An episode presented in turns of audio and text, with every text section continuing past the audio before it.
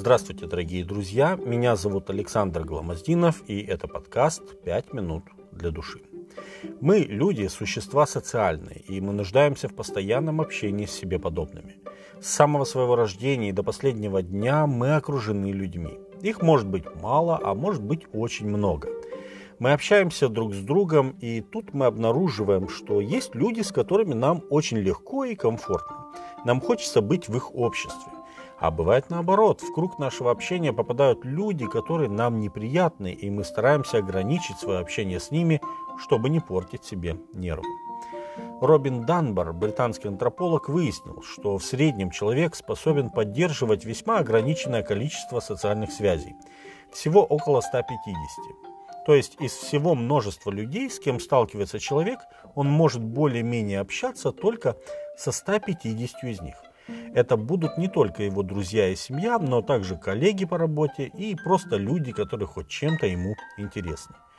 Из них 50 человек – это люди, кого он воспринимает как знакомых. Естественно, что и общение с ними у него больше. Около 15 человек – это друзья, люди, с которыми ему комфортно проводить время и общаться. Притом это общение вызывает даже как бы зависимость, потому что время, проведенное с ними, как правило, очень сильно эмоционально окрашено. Ну и пять человек, согласно теории Робина Данбора, это близкие друзья, с которыми выстраиваются самые открытые отношения. Это особые люди, с которыми человек исцеляется, с ними он набирается сил. И каждый из этих пяти близких друзей получает столько же внимания и времени, сколько 150 вместе взятые. Другими словами, невозможно быть близким другом всем – Наша ограниченная природа этого не позволяет, но также это обстоятельство накладывает особую ответственность на принципы избрания друзей и близких друзей, ибо всем известно, что с кем поведешься, от того и наберешься. Библия дает нам достаточно понятные советы, каких людей не стоит допускать в свой круг общения, чтобы не навредить своей душе. Соломон говорит – не дружи с гневливым и вспыльчивым, чтобы не научиться его путям и не навлечь петли на душу свою.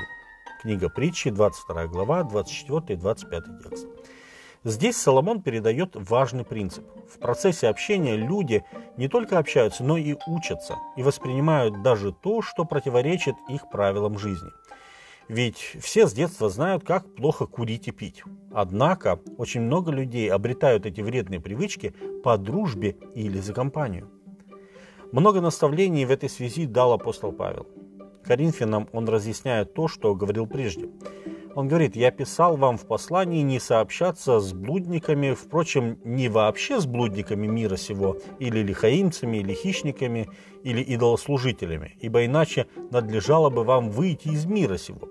Но я писал вам не сообщаться с тем, кто, называясь братом, остается блудником или лихаимцем, или идолослужителем, или злоречивым, или пьяницей, или хищником. С таким даже не есть вместе.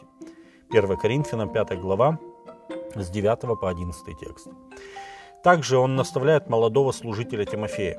Кто учит иному и не следует здравым словам Господа нашего Иисуса Христа и учению о благочестии, тот горд ничего не знает, но заражен страстью к состязаниям и словопрениям, от которых происходит зависть, распри, злоречие, лукавые подозрения, пустые споры между людьми поврежденного ума, чуждыми истины, которые думают, будто благочестие служит для прибытка. Удаляйся таких. 1 Тимофею, 6 глава, с 3 по 5 текст.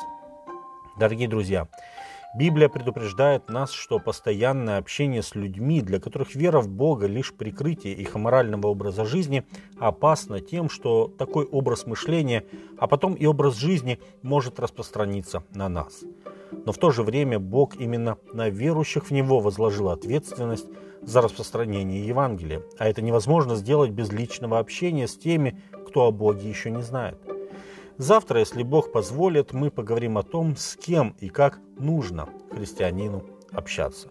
А сейчас пусть Господь благословит вас. С вами были «Пять минут для души» и пастор Александр Гламоздинов.